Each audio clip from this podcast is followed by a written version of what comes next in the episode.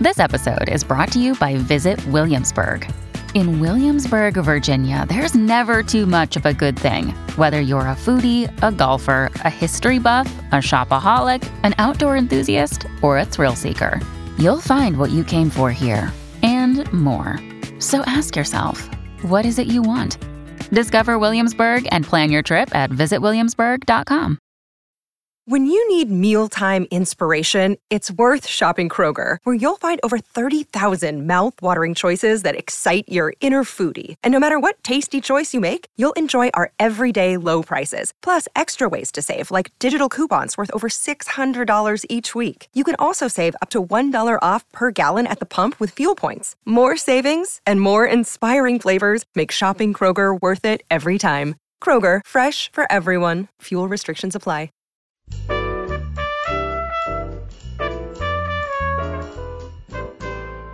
I'm Jo Reed, and this is Behind the Mic with AudioFile Magazine. Michelle Cobb is with me this week, and we've been, well, I'll let her talk about what her theme is for the week because she is our theme person. Our theme is diving into professions in fictional audiobooks. And which profession are we diving into today? Well, I think the title might give it away. Narrator by Landon Beach, read by Scott Brick. Okay. Could this be about audiobook narration? I bet it could. Okay, tell us about it. so basically, if you are listening to this podcast, you are the target audience for the title. it's narrated with a wink and the appropriate amount of scenery chewing by Scott Brick, who plays Sean Frost. Oh, great name. Exactly. And there are many characters that seem familiar if you spend your days in this world. I mean, we kick off with being at the Audie Awards, Oh. where the tall, lithe executive director named Marielle. Excuse me, Michelle, could that be you, possibly? I mean, I am the executive director of the Audio Publishers Association, which runs the Audie Awards. So, And you are very tall and very lithe. exactly. Okay, so what's this about? Other than us.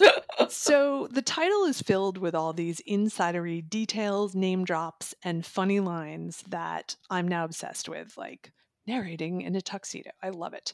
It's purely a good time. It is a thriller, so be prepared for a misery like situation where poor Sean Frost has been kidnapped and is forced to narrate an audiobook. Though the 9,400 words per hour pacing alone seemed a little bit like torture. Holy moly. Are you kidding me? It was it, it was totally fun. I mean, this was my pick of the week because yes, it's related to the world that I'm in, so of course I'm going to find all the, you know, hilarity Yeah. in it and I have to say Scott Brick is probably sick of me texting him laughing and enjoying myself as I listen. So, how is he as a narrator? I don't think of him as narrating a good time oh, book. Oh, he's he's great. He's having fun with it, which is important. Oh, good. And you know, Yeah. this is a summer listen. The author's name is Landon Beach. Let that give you Yeah. a clue. And you know, the, there's a number of testimonials written by a list of audiobook insiders. So I recommend that you read those for their tongue-in-cheek enthusiasm in addition to listening. So think of this as an immersive project of learning what it's like to be an audiobook narrator, but about maybe 45 degrees off of real life. So, let's listen. What do, what do you have for us? So let's get into the mind of our hero, audiobook narrator Sean Frost. Okay, Sean Frost. This is Narrator by Landon Beach, read by Scott Brick. Killy heard that thriller legend M. Scott Sala was shopping around book one of a planned decade long series featuring a new protagonist, Nehemiah Stone, who was, and Killy quoted Sala's agent, the Cain to Sala's Abel, longtime protagonist Billy Rollins. It was big news because Sala, who had become a legend in part due to Hall of Fame audiobook narrator Michael Honey's narration of all 20 of Billy Rawlins's adventures, was looking for a different narrator for his new series. Have you guessed my feelings for Michael Honey yet? Every rivalry has history, and ours is no different. I'm the new guy, and he's the legend. Now, The audiobook narrator community that I am a part of is one of the nicest, closest knit, and most supportive communities that you will ever find, and I'm invested in it. You won't find the kind of mentoring and giving that takes place in our community and other acting circles.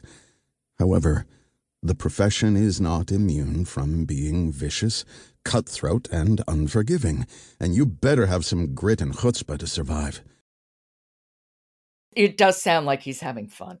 Exactly. And, you know, this is a month in which we celebrate and highlight independent authors and publishers in our August September issue. So it's the perfect time to talk about an independent author putting this together, really spending some time with the audiobook narrators.